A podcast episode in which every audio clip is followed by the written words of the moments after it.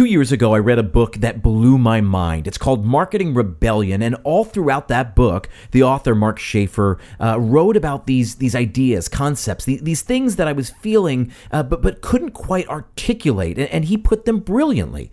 His ideas are valid in any market. They can be applied anywhere, but especially to what we do in hospitality. So today, I am thrilled to be sitting down with Mark. You do not want to miss this one. There's an old saying goes something like this.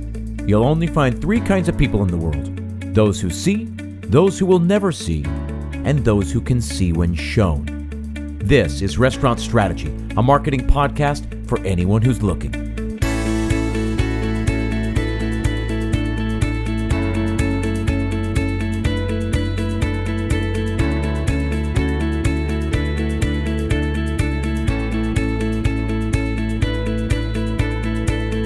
Hey everyone, thanks for tuning in. My name is Chip Close, and this is Restaurant Strategy, a weekly podcast dedicated entirely to the restaurant industry. My goal is to take complicated marketing concepts and make them both understandable and actionable. For me, it's all about helping you think differently about your business and giving you the tools you need to implement this stuff right away to move the needle in your business. You know what I always say, information is only as valuable as the action it inspires. Today's episode is brought to you by BentoBox, a website, e-commerce, and marketing platform for restaurants. Over 6,000 restaurants worldwide rely on BentoBox to drive high-margin revenue and connect with guests through their websites. These days, of course, you need a stylish website, but you also need one that can help drive revenue. BentoBox understands that because they are a platform created exclusively for restaurants. I've worked on the platform. I love to recommend this platform. Get started by visiting getbento.com/restaurant strategy. Listeners of this show will receive 50% off their setup fee when they sign up by March 29th. Again, that's getbento.com/restaurant strategy. I want to remind everybody out there as well that the Patreon community is going strong. Patreon.com/restaurant strategy. Go over, become a member there. Even just $5 gets you access to our new private podcast called The Daily Special. New episodes are just 5 minutes long. They drop every weekday, Monday through Friday, and they all revolve around a certain topic. So if this show, Restaurant Strategy, is about big, high-level kind of strategic thinking, that is simply the flip side of the coin. It's about getting into the nitty-gritty, sharing the tips, tools, and tactics that are really going to help you in your business. Again, patreon.com/restaurant strategy. Again, that link will be in the show notes as well. So my guest on today's show is Mark Schaefer. He is a marketing consultant, an educator, a noted public speaker, best-selling author of like 8 or 9 different books, and maybe we'll talk about some of the others over the course of this conversation. But one in particular is of interest to me, and it's called Marketing Rebellion. Mark, I want to thank you for taking the time to speak with me today. Welcome. Thanks, Chip. It's great to be with you. You are a marketer, meaning what? What is it you do? How do you explain to people what you do? Oh, well, I do a lot. But specifically, as you know, what a marketer does, I think a marketer helps create relevance at a person's point of need. And so there's a lot to unpack there. If you really think about it, how do you create relevance? How do you create meaning? How do you create emotion? How do you know there's a point of need that means that there's got to be some connection? There's got to be some research. There could be some R&D. Can you create need?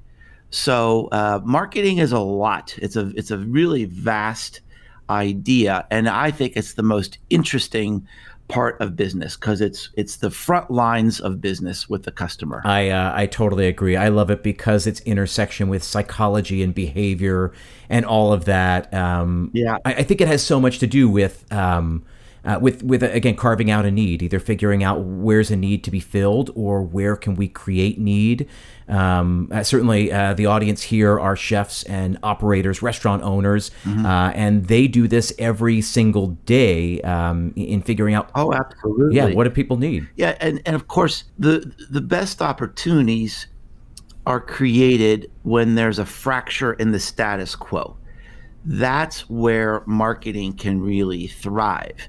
And if you think about the environment that we're in right now, it's a fracture in the status quo.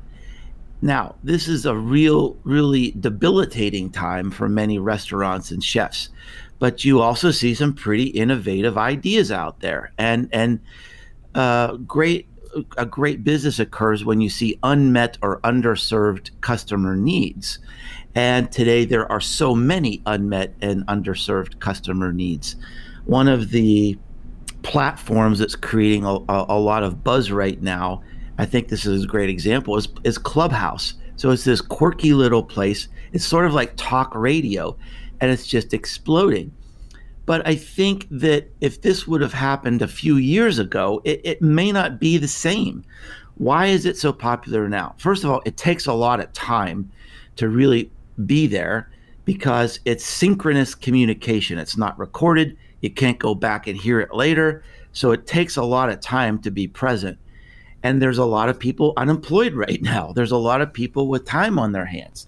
But isn't that so interesting where so much of our life has become asynchronous, right? We think about, 20 years ago, you tuned in at, NBC at 8 o'clock to watch a show. Thursday night to see your favorite show, right? Exactly. And now you can watch it whenever you want. You can watch it at whatever pace you want. And I think this is of particular interest, especially in restaurants. What you said just resonated with me because you can't do it on your own time. You got to do it all together. So it's quirky.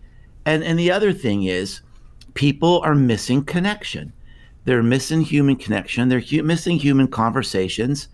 And I was on a Clubhouse room the other day where people were literally in tears, talking about their grief, talking about their loss. So this is an opportunity. It's a business that's flourishing in this fracture in the status quo. And for businesses, it's hard. We're seeing lots of inventive new business models coming up.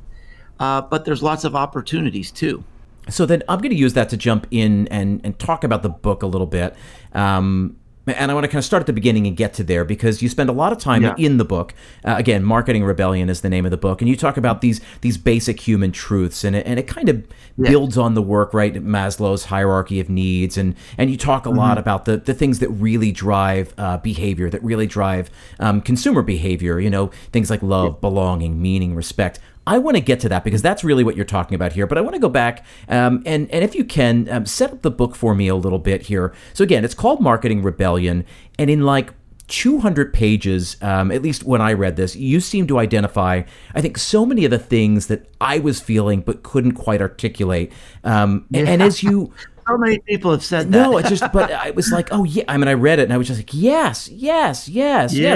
And you put it so beautifully, page after page after page, and it's so easy to read. And I always love these books that do this, where they're like, I always say there's it's like a 360-degree experience where it shifts you 10 degrees and 10 degrees and 10 degrees and 10 degrees, and you come all the way back around, and in the end, you're facing the same direction you were, except you've got such better perspective because you went and looked at it all. That's very much what this book did for me. Oh, that's nice. But set up the book here because in the beginning, you talk about something called the 3 marketing rebellions. Right. What are they? Explain that. Well, the point of this section is a little history lesson to show that every time that companies or organizations have taken advantage of consumers, they lose. And this is an important lesson because we are at another crossroads right now where much of marketing is doing things that are unpopular, perhaps even unethical with consumers. So the first consumer rebellion occurred at the dawn of marketing and advertising, when advertising was really these amazing, ridiculous promises beyond promises. They were lies. This is the snake oil years. And the consumers said, look, you got to stop doing that. And they wouldn't. And so it had to be regulated. And by the way, this all sounds a little familiar in terms of where we are today in the world. So that's how we got the FDA. That's how we got the FTC. The consumers rebelled. Now, the next big rebellion was in the internet years because businesses used to make money on what people didn't know. They made money on the secrets. They were not transparent. That's how you sold cars. That's how you sold insurance. That's how you sold vacation plans. And the consumers rebelled. And information that was held so tightly in our companies and in our organizations and our governments trickled down, and the power flowed to the people. And I remember, I was right in the middle of that. It's like, oh my gosh, how are you going to even be in business when the consumers know as much about what we do as we do? Now, think about even in the restaurant business.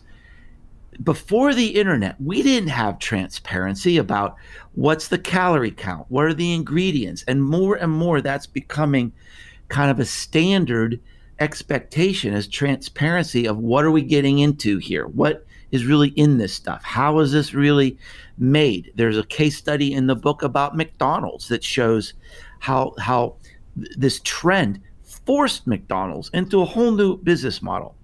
Now, where we are today, so we had the end of secrets, we had the end of lies, and now where we are today is really the end of control, where the consumers are the marketers. There's increasing evidence that shows that the way consumers make decisions and buy things today, there's less and less impact of what we would call our traditional marketing programs, our advertising. People just don't see ads like they used to, and if they see them, they don't believe them.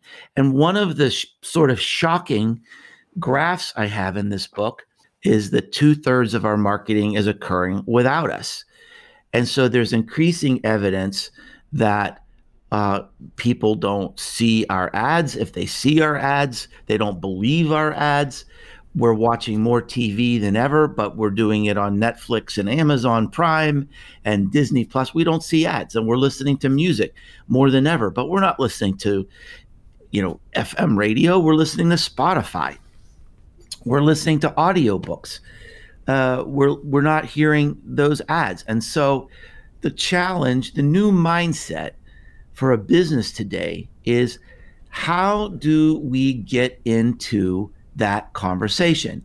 Now, let me give you a very simple example of how this works from the restaurant business. Way back when we could actually go to restaurants, and not be afraid of touching a salt shaker or something. This was, maybe a year and a half or so ago. I was in a barbecue restaurant in Virginia, and it wasn't a very big restaurant, but right in the middle of this restaurant was a 15-foot fiberglass pig in a tie-dye T-shirt. And the name of this restaurant was a barbecue place. It was like the tie-dyed pig.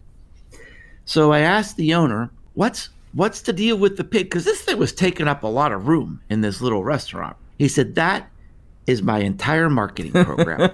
I spent $1,500 on that fiberglass pig because everybody who comes into this restaurant, especially kids, want to take a picture with the pig.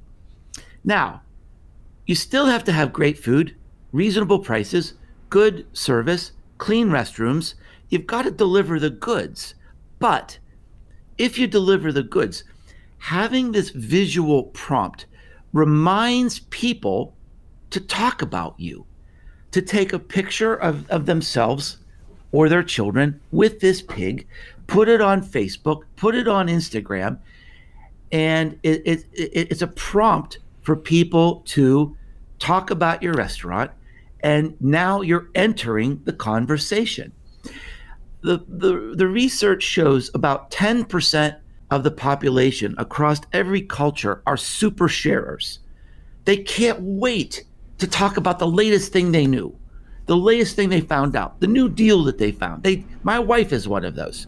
If you're standing in line, even socially distanced, if you're 6 feet away from her, she is going to be telling you about some new thing she discovered or found in our town.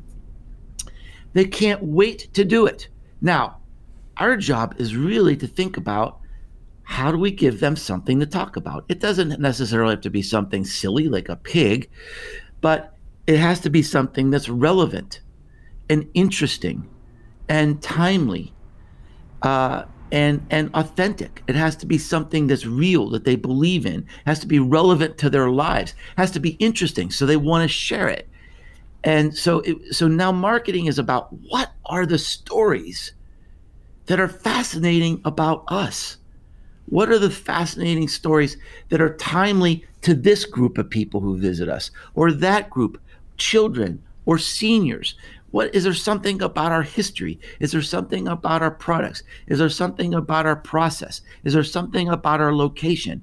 Something about this building that will make people talk about us? And then we have to find ways to remind people about this. The other day, I was at a restaurant in a hotel in Atlanta. It was the Palm Restaurant, and so I had this certain salad called the Gigi salad. And the manager of the restaurant came over and said, "Are you enjoying your salad?" I said, "Yes." He said, "Do you know the story of this salad?" I said, "No." So he told me the story of the Gigi salad. It was fascinating. It was something that was started in Hollywood, and then it became popular, and they opened up new Palm restaurants. And every time they did, people from around the world would want this Gigi salad. And so this salad harks back to like the 1920s or something like that. And so, it's cool. Now it becomes an experience. It becomes a story. And I'm telling you the story of the Gigi salad, right? So that's really how marketing. That's how marketing really works today. Is to think about how do we create these opportunities for people to talk about us and post about us. Yeah, I love this. So much of what I talk about with the clients that I work with, and certainly here on the show, I always ask, what are the stories only you can tell, right? Exactly. And you got to first identify them, right? That's the first step, which very few people actually take the time to do. And I hope that the listeners of this show have taken me up on that challenge and have figured out what are the stories only you can tell. Because then, like you said, then you got to manufacture it, and you got to find ways. And I don't mean manufacture in a bad way, but you got to bake that into the pie. You've got to put the pig front and center. You've got to, make sure everyone knows the story of the Gigi salad so that, they can tell the story when the time is right. I'll give you just a simple example of how simple this can be. I guess it was maybe 2 years ago, I was doing some work for Chipotle. And Chipotle is an amazing company, and they are literally changing the restaurant supply chain in a lot of positive ways. And they're going deep, deep, deep into the supply chain to train people about growing and handling things in different ways. It's an amazing story. It's a wonderful company, and the heart and soul and the DNA of that company are something else. But they had those health problems in 2015, and they just sort of got gun shy about marketing and telling their story. So you look around the restaurant, and there are big empty walls. And then you go into the restaurant, and almost everybody gets that big bag of chips, and it's in this big brown paper bag. And it's this billboard to tell a story, and they're not using it. I mean, they probably have some decoration on it, but how can we tell a story every chance we get? How do we captivate our customers in some way that will inspire them to talk about us and post about us? Because the bottom line, right, and this is where it all comes back to word of mouth. And I want to get to this because you talk a lot about technology throughout the book, right? So you've got this quote in the book says, technology is changing everything about the way we do business, and that yet as we move forward, the most human company wins. And I like the paradox of that is really interesting. But the idea is that people are going to talk about you. What are they saying about you, and how can you help provide them with the buzzwords, the vocabulary, the shorthand with which to talk about you? How do you want yourself to be described? Who do you want them telling about us, right? Exactly. Because you want to make sure you find other like-minded people. Right, exactly. And it requires a new mindset, because I think part of the reason that marketing is broken in a lot of places today is because we kind of have settled into this groove, and we're comfortable with these things that we can measure, like social media, comments or likes or engagement or advertising impressions. But some of the things that we need to be doing in this new world aren't necessarily easily measured. And some of the things that we have been measuring for years aren't necessarily important anymore. And so we're in this groove where every year we want to do a little bit better on our Facebook ads or a little bit better on our SEO. And meanwhile, customers have moved dramatically away from us, and their expectation of us is just a lot different. We have to wake up and really see, what do they expect of us today, especially now, especially in this pandemic. Marketing today is really about helping and serving in a new way. Yeah. I work with this company down in San Antonio, Kielbasa. They're a family owned, they do smoked sausages and bacon. They're donating 10,000 pounds of meat to their local community every month because they're rolling up theirs, and that's marketing. Because people are going to see that package and say, this was donated, has this really nice little cartoon explanation of what they're doing. And this is great marketing is about building this emotion between what you do and your customer. And now is this time where the emotions are so strong and the needs are so great that we have an opportunity not just build emotion, but to become legendary. Yeah, I love the way you put that. It's so funny as we talk about like this intersection, and I talk about it a lot on this show because I'm fascinated by the intersection of technology and hospitality.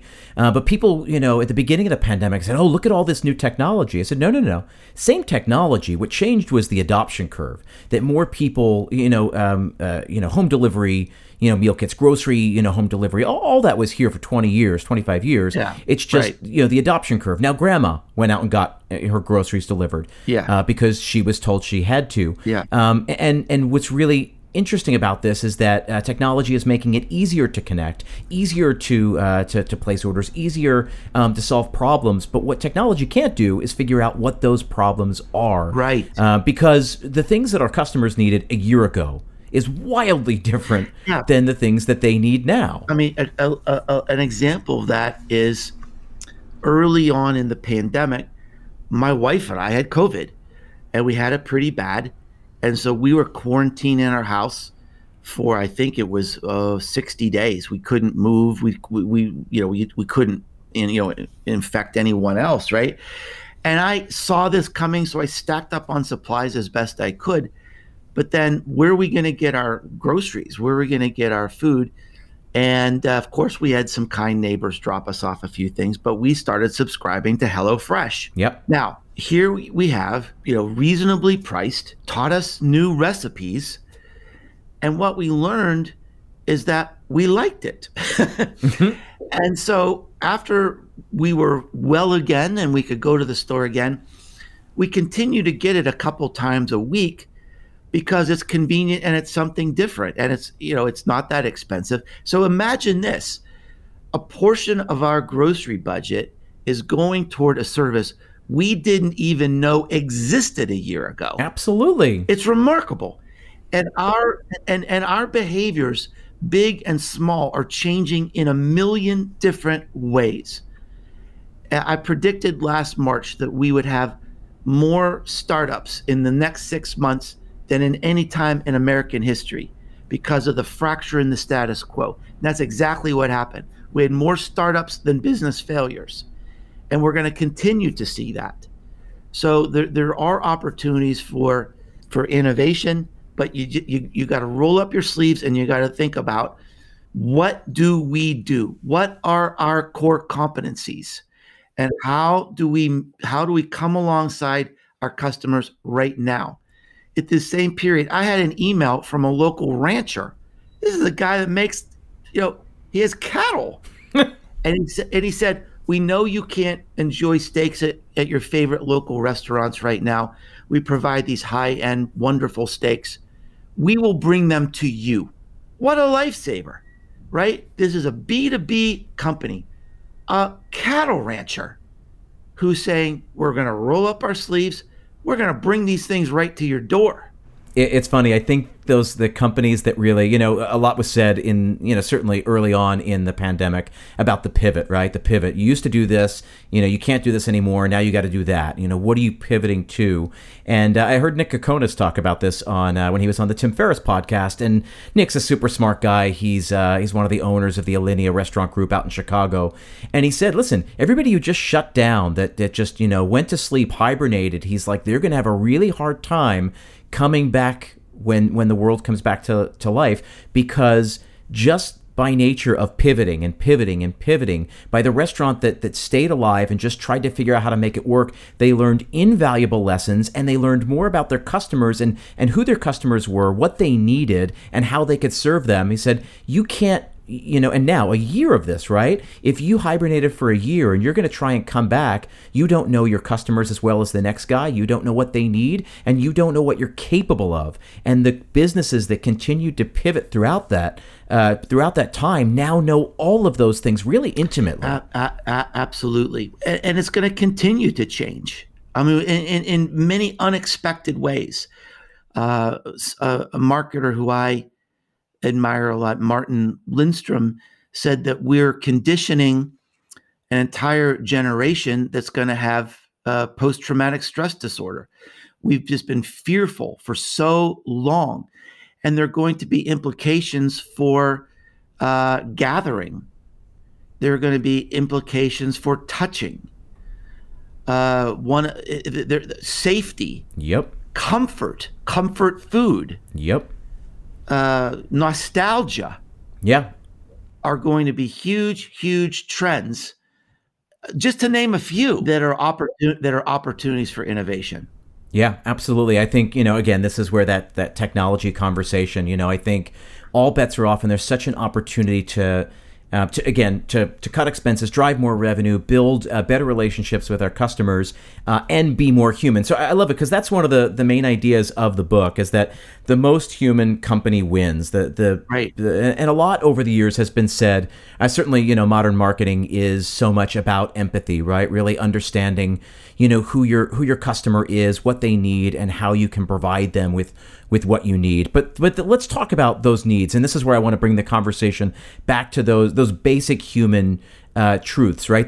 That people don't go out to the restaurants to eat, right? They don't go out to get fed, because if you just needed to get fed, you could do that for a couple of bucks. But you go out there for something else, for belonging, for connection, for respect, right? You're going to entertain, a business dinner. Yeah, it's an experience you'll want to talk about. Yep. Right. Yep. So then how do chefs and restaurant owners hook into that? And maybe you can explain it a little bit better than I have. How do you identify those human needs, and how do you start, again, baking that into the pie, so to speak? Well, part of this, the perspective of this book, is that marketing and business in general can seem so overwhelming. What do we do? Where do we start? Should we be on Facebook, Twitter? Should we make YouTube videos? Should we be on Snapchat? Now Clubhouse, right? And what I wanted to do in this book, in one way, is to just narrow it down. And I use this example where there was an interview with Jeff Bezos, and he was asked, what's the new technology you're so excited about? And he said, well, that's a good question, but the more interesting question is not what's going to change, but what's not going to change. That might be something to think about during this confusing pandemic era as well. He said, look, I know people want vast selection, low price, fast delivery. It's impossible for me to think that 10 years from now, people will want, slower delivery. So if you think about every technology introduced by Amazon serves one of those three needs. So it's not it's not being overwhelmed by technology at all. It's saying, here are the three things we do, and everything we do has to solve one of those problems. selection or price or delivery.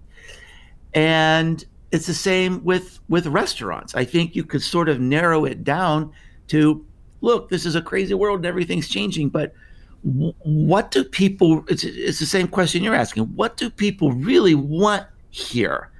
What do, and I think a fracture in the status quo that's going to be really interesting is conferences. Maybe there's a similarity with restaurants here. Why do people go to conferences? It's not really to get new information.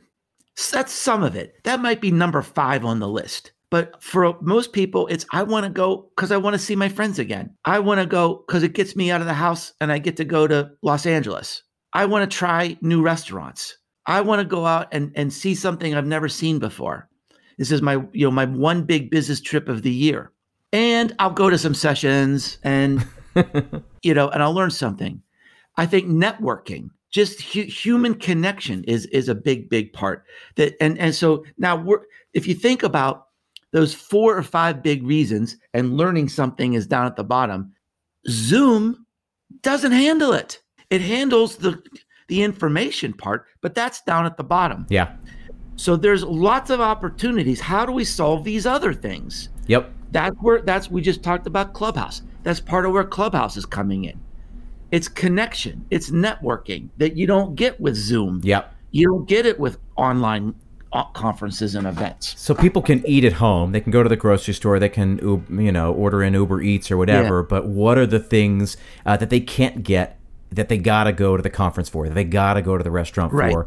And I think restaurant owners, I guess what you're saying is they got to, you know, really identify those things, figure out what things they can do really well and double down on those. Double down or innovate.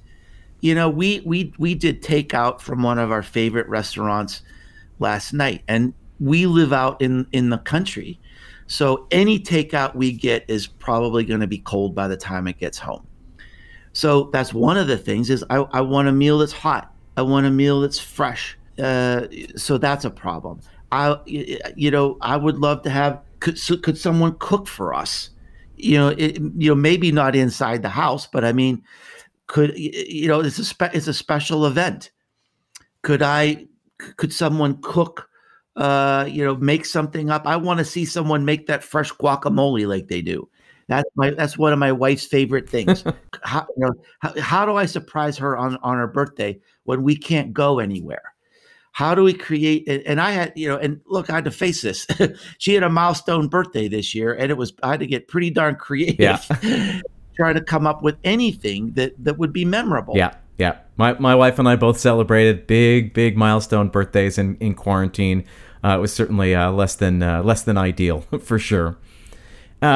You talk about how loyalty is a fallacy, and I love this. So a couple of months ago, I had Peter Fader on the show. Peter Fader is a professor at Wharton. He wrote a book called Customer Centricity, and he talks all about this. And he says, going for loyalty is a losing play. Well, I'm glad he agreed with me. Well, it's interesting. You guys are both talking about similar things in totally different arenas, and he comes at it from really heavy mathematical background. I mean, he's MIT undergrad, grad school, PhD. I mean, really smart guy, but he's looking in terms of just from a purely quantitative perspective, which was interesting, I think, certainly to me and to the audience, I think.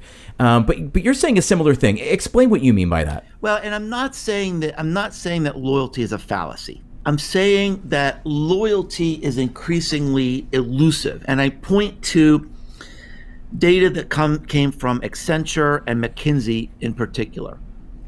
And in the McKinsey, and by the way, this is B2B and B2C, where the researchers are saying we're finding it increasingly difficult to see any modicum of loyalty with customers. They're shop around customers.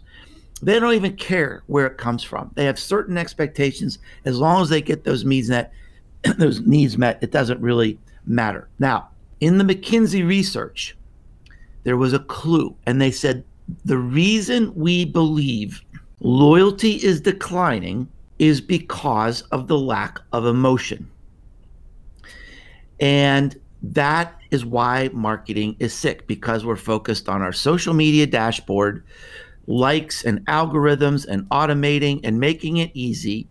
instead of rolling up our sleeves and creating those experiences that elicit emotion. If you can elicit emotion, you're going to be loyal. One of my favorite recent examples, and this is an example of a lot of good things, when we had the unprecedented ice storms in Texas and the low temperatures and loss of power, my brother was caught in that in Houston. So a local furniture company there didn't lose heat, and they opened up their store and they said, if you're cold, come into our store. They fed people. They set up a play area for children. They had 500 people a night sleeping on the mattresses in their showroom. Now, is that marketing? I think it's the best marketing you can possibly do, because today, as I say in the book, you can't be in a community. You have to be of the community. If you're in the community, you give a donation to the food bank. If you're of the community, you feed people. If you're of the community, you're a friend. And if a friend is cold, you tell them to come to your house. If a friend is hungry, you say, come here, I'm going to feed you. And not only does that create emotion, it creates this opportunity, as I said, to really become legendary. Now, the people of Houston, Texas will, I predict, will never buy furniture from another store ever again in their lives. And they will tell this story to their children and their grandchildren. And our family will always be loyal to this store, right? Yeah. So loyalty isn't a fallacy.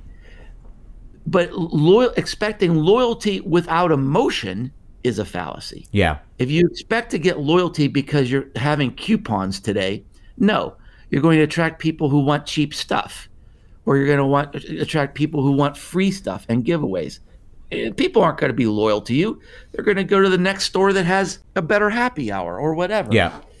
So building stronger connections, deeper connections with our patrons, right? They are, you know, we are of the community. They are part of our community.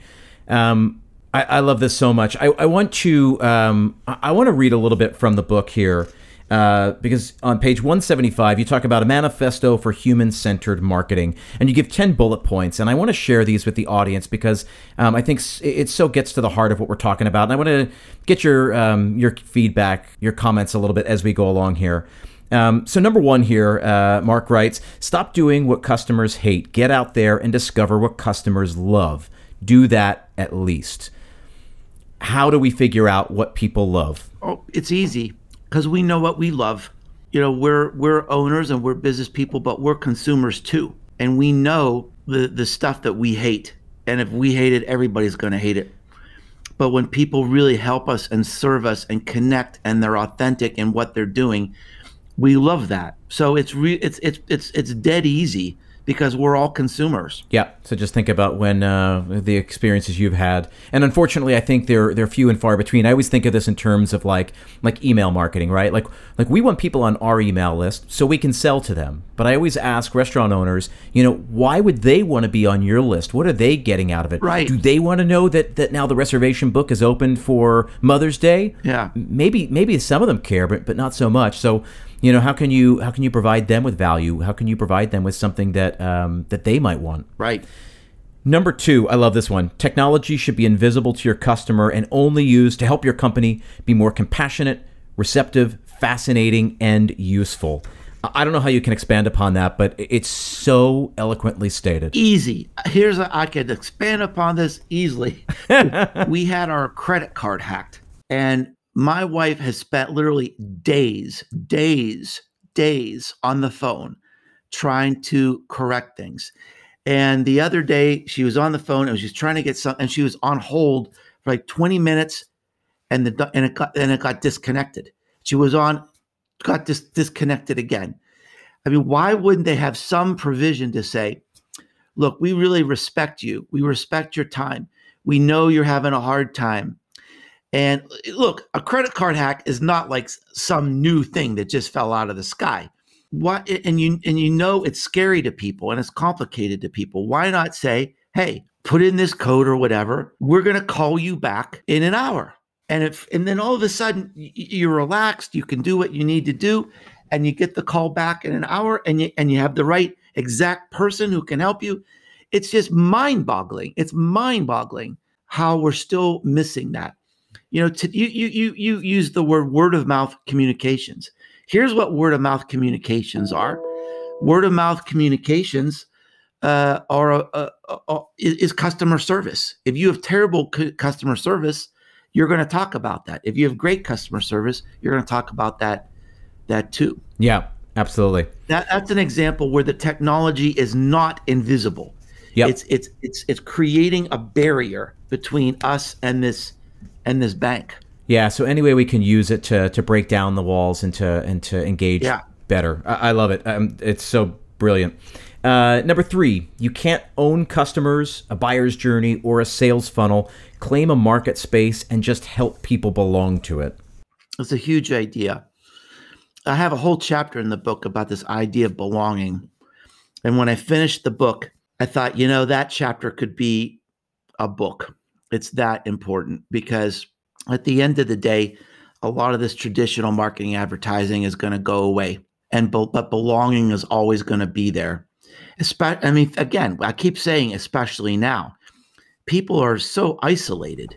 Yeah, they're grieving, and they're desperate to belong to something, and they like to belong to companies and brands and organizations in the community. So it's a massive opportunity. Yeah, and that leads right into the next one, number four: never intercept, never interrupt. Earn the invitation. I mean, it goes back to that, people go with companies that they know, like, and trust, earn that trust, right? Especially in the restaurants, right? Where they're not just paying with their money, but they're paying with their time, their attention, and ultimately with their trust, right? Like, we're putting things into our body. I'm trusting you enough that you haven't poisoned it, that you haven't put glass in the eggs, because I'm going to put this directly into my body. Like that's really sacred. And I don't want to be precious about it, but it's a real thing. Yeah, I love that. Number five, be relevant, consistent, and superior. Build trust into everything you do. Again, there's that trust word. Mm-hmm. Number six, be fans of your fans. Make them the heroes of your story. It's so great, right? Stop drinking our own Kool-Aid. Get out of our own way and make it about them. How can we help support their lives? Yeah, what would happen if we did marketing that celebrated our customers? And we told their stories instead of our stories. Nobody cares about our story. Yep. It's our 20th anniversary. Who cares? Unless you're going to frame it in terms of, these are all the people we've helped and served, and these are the communities we've created, and these are the celebrations we've been a part of. Here's the group of people that have been with us for 20 years. Yep. Yeah, absolutely. It's funny. I was working at a restaurant a couple of years ago, and they celebrated their 30th anniversary and their 35th anniversary. And for their 30th anniversary, we celebrated all the employees who had been there from the 80s. And, they shared pictures from like New Year's 1987. And, awesome. It was so awesome. And, we see all these guys as young men and young women, and now, can celebrate them, all this longevity, because this restaurant helped them build a life for them and their families. And then on the 35th anniversary, we celebrated, the restaurant had been reviewed more than any other restaurant in New York City. And we celebrated not us and our accolades, but really the trendsetters, the reviewers who chose to honor us and really their work and how we fit in to a certain time period, and the other prominent restaurants that they reviewed, and what that said about the industry and how it moved. We really said, we've been here all this time, but look at how far the industry has moved in that time, and we've been able to sit here and kind of watch it, pass by us out the glass. Yeah, it was cool. That's bold. Yeah, but listen. That wasn't just an idea that hit me. That was something that I took from you. That's amazing. Your ideas have been really formative. Next one, number seven: transcend the public's inherent mistrust of your company through relentless honesty, transparency. Again, right? Absolutely. I mean, we see that trust in businesses, brands, and advertising has gone down. I think it's 13 years in a row now. So we've got to work harder. We've got to work harder, and part of that comes through putting people out front. We trust company founders, we trust experts, we trust a person like a chef, And it's just like you said, it's the sacred bond. So how do we get the people out front? Yeah. You know, it's really interesting. One of the things that I always talk about, I've been talking about it on this show, is this idea of transactions, right? You know, how we tie transactions, price, and value, and they're all interconnected. But, you know, something really unique about the restaurant industry is that, you know, our transactions last hours at a time sometimes. Yeah. You know, whereas, you know, now I could just, you know, pick up my phone and I can, you know, one-click ordering on Amazon. That transaction was about 4 seconds from when I got the idea to buy it to when I actually bought it.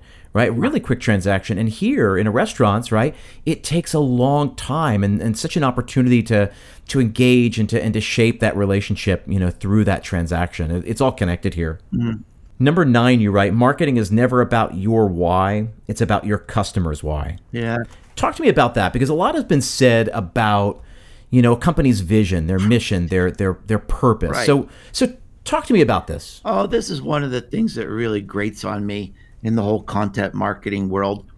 I mean, we're just too self-involved with ourselves, where we think, oh, you know, it's about we have to start with our why, and it's what's the arc of our narrative. And the truth is, people don't care. They care about their why. They care about the arc of their narrative. That's what it's all about. Sorry. And I mean, we just get so self-involved. How did this ever start? Where this whole thing about, you know, storytelling, and it like storytelling has become like an industry. Yeah.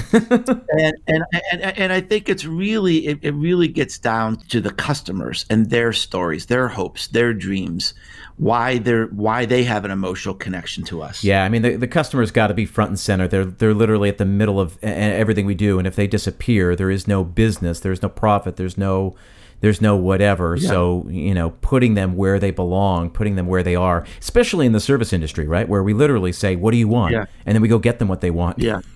And then we clear it away, mm-hmm. and get them the next thing they want. I'll finish up the last thing here you write, number 10. We've covered this before, but you simply say, the most human company wins. The most human company wins. Yeah. And by the way, it was really fun going through that with you. And if anyone listening is interested, it's sort of my little gift to you. If you go to my website and you can go under books and find this book and click on the book, there's a page dedicated to this book. You can download for free a colored, hand-drawn example of this manifesto. It's got all 10 points on it, and it's got this hand-drawn thing by a local artist.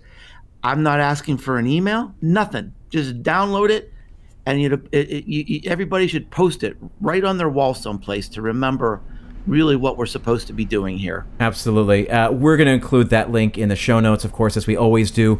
Mark, before I let you go, let everybody know what else you're up to, where else they can learn about you and your goings on. Well, it's been wonderful talking about the Marketing Rebellion book, and this is definitely a book that is changing businesses, changing marketing cultures. There's so many businesses that are stepping forward and coming up to me and saying, we're changing our whole marketing direction based on this book. And I'm talking about even like at least one Fortune 100 company that I know of. So I appreciate your support. I appreciate all the great questions you've asked and the thoughtfulness you've put into your questions today. I have a new book out literally just in the last couple weeks, called Cumulative Advantage. It's a great companion book to Marketing Rebellion, and it's about momentum. And it's similar in Marketing Rebellion in that I use research and analytics and data, but I present it in an entertaining narrative, and I weave this story that talks about how does momentum happen in our world. It sort of happens the same way for every person in every business. And I think people will not see the world the same way when they read that book. You'll start seeing it in these patterns of momentum. So that's what I've been up to lately. And yeah, so thanks so much, Chip. It's been great. Loved talking about Marketing Rebellion, and I'm passionate about it. I really am, because I care about businesses. I care about small businesses. I'm rolling up my sleeves and doing what I can to help our local businesses by contributing my time. And that's what we all have to do right now. That's marketing today.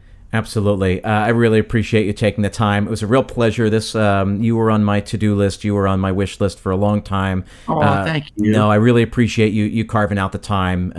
This is really special. Thank you so much, Mark. Again, we're going to leave all the links in the show notes. Really appreciate you being here. Thank you, Chip. So that's it for today's episode. I hope you enjoyed the conversation. There's a ton of information, a ton of value, things you can apply directly to your own business. This is one that you might want to go back and listen to again and again. Mark is so great. Again, the links to his books are going to be in the show notes. You can find them there.